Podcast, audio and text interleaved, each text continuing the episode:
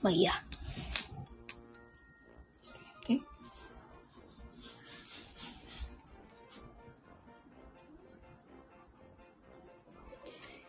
おはようございます。横浜で15年以上犬の保育園の先生を行っているなおちゃん先生と申します。イェイすごい綺麗になったな。開けっぱなしにしないで。んだってバッタが飛び出てきちゃうといけないから。残念だね。バッタはそっから飛び出れない。そうなんだ。うん。あいつらはね、あはい、あ、三福さんおはようございます。本日は9わお月30日、俺の土曜日です。はい、えっ、と、あ、マルゲンさんおはようございます。こんな朝から申し訳ございません。えっ、と、今日はですね、隣にいる息子っちの10歳のお誕生日です。おめでとうございます。ああ、ありがとうございます、三福さん。わー、お金が降ってきた。 3合目ってありがとうございます。あ、これだよ、これ、これ、これが公式ホームページ。おあクッキーのパラメータああ、私は、私ね。えっと、今はですね、うちの息子くんがですね、俺は、大きくなったらどこ行くんだっけー。ソルボンヌ大学に入りたい。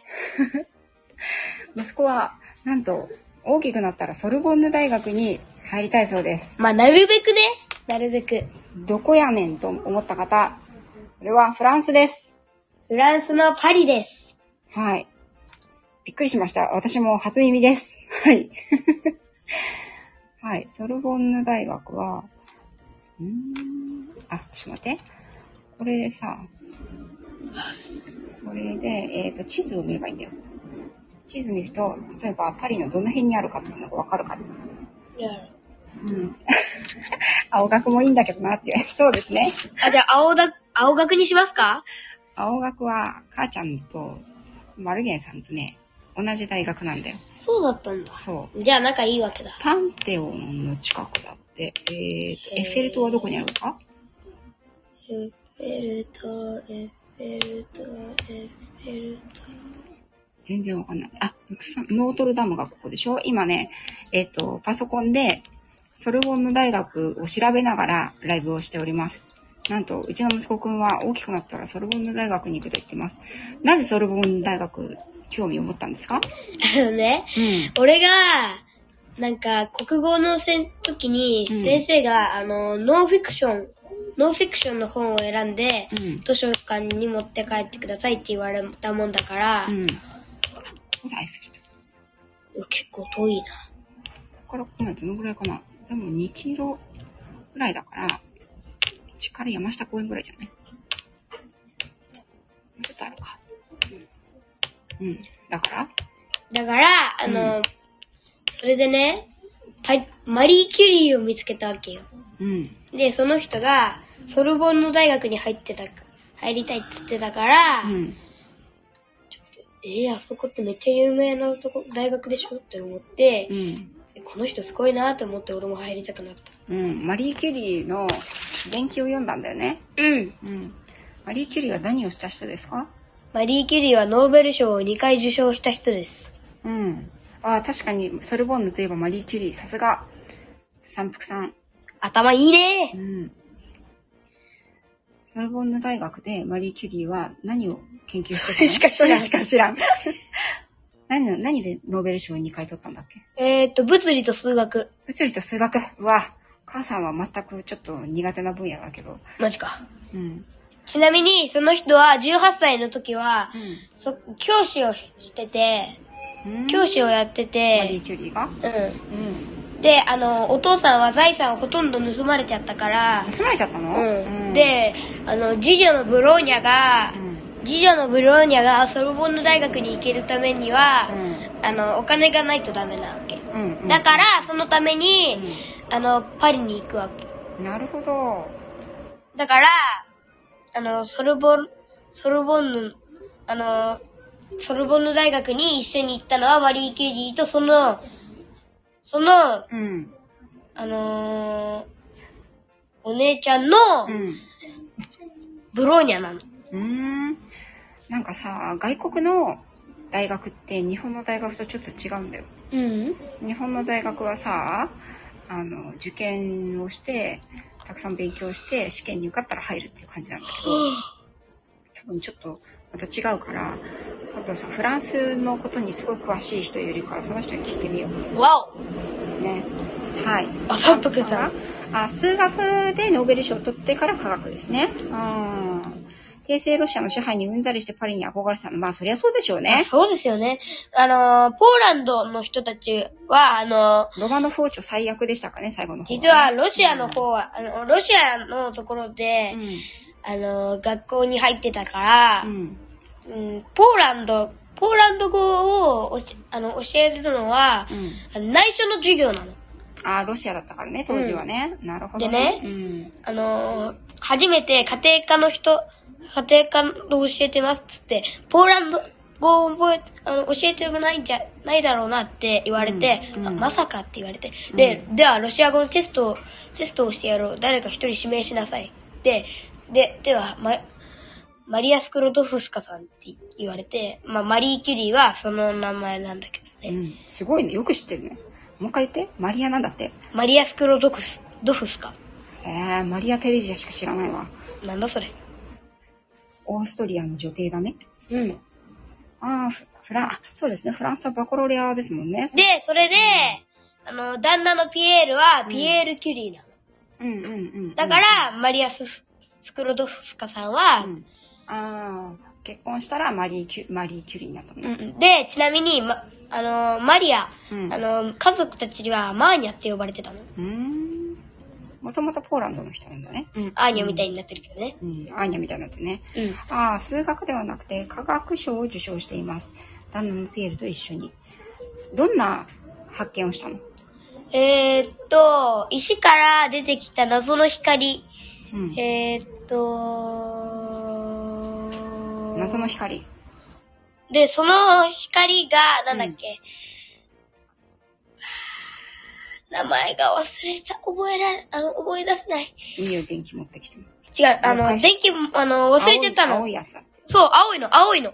あの、青いね、やつで、あの、やっと成功したからう、ん。やっと成功したから、嬉しかったんだラジウムあ、ラジウムだああ、ラジウム。あ、そうなんだ。うん、ラジウムと、なるほど。あと、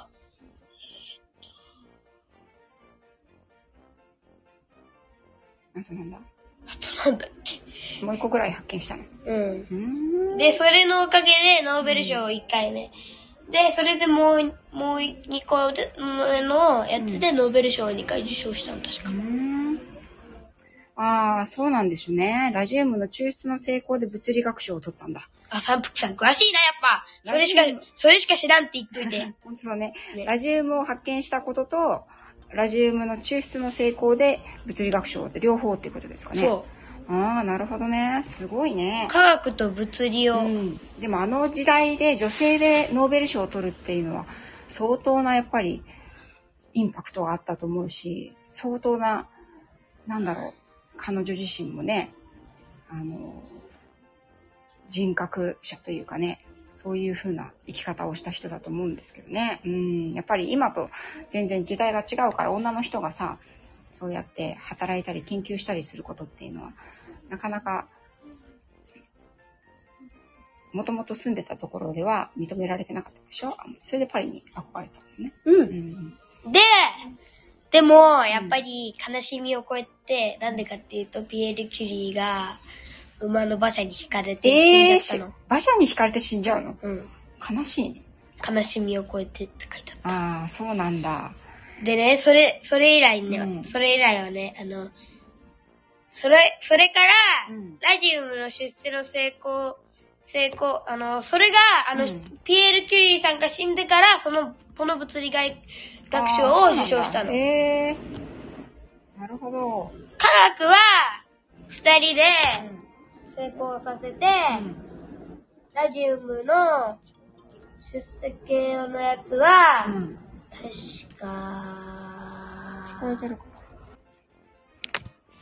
ないやちょっと待ってね確か、うんすごいね。よく覚えてるね。まあね。なんだっけ、なんだっけ。もう、君はさ、パリはさ、他のエッフェル塔も見たいんだよね。うん。エッフェル塔はさ、うん。どうなってんのかっていう。どうなってんのかパリは、どっちみち一回行ってみないとね、そしたらね。うん。うん。エッフェル塔は、ね、遠すぎない、あパリはここ、エッフェル塔ここ。え見せてこれ外線も。エッフェル塔見てみようか。エッフェル塔。写真、すっごいたくさんある。え、ちょっとさ、さっき写真見せて。うん。写真、写う真。ん。え、ちょっと待って。めっちゃあるじゃん。うん。エッフェル塔は、なぜか、息子っちが行ってみたいって言っているところの一つでありますね。さっきから何なの息子っちって。うん息子っちって誰かが言ってたから。めちゃくちゃあるじゃねえおか母よ。さんもさ、エフパリは3、4回行ったことあるんだけど、エッフェル塔は登ったことないんだよ。うん。てか、登れんの登れる登れる。この辺まで行けるよ。展望台になってる。で、下が公園になってるんだけど。いろいろ知られておりますね。うん。下が公園になってるんだけど、そこは行ったことあるけど。三原市公公園園行っみたことたないい。に。見晴らし公園。近所やんけ。うん。ということでね、うちの息子くんが今日で10歳になりました。ということで、今日は何をしますか何がしたいことがありますかあのー、早すぎて、マジ、あのー、わもう一回すぐに行くことになるんだけど、うん伊豆シャボテン公園にもう一回行きたい。伊豆はちょっと遠いな、今からだと。あ、じゃあ、無理か。あれはアスレチック行きたいって言ってたじゃうん。ん。実はまあ、父ちゃん寝てんだよね。いつも寝てるんだろうね、あの人ね。うん。さっき8時25分だけど、今も 9, 9時25分だよ。そうだね1時間寝てるってことだうよ。んあ、サンドマルス公園って言うんだ。うん。じゃあ、誕生日だし、何か一曲歌いますうーん。これでさ、あ、ありがとうございます。元気ではっきり話せて素晴らしい10歳だって言われてるよ。そんなことないですよ。はい。あ、起きたよ。本当だ。おはよう。彼はね、えっ、と、今日の正しく言えば、23時49分に10年前生まれています。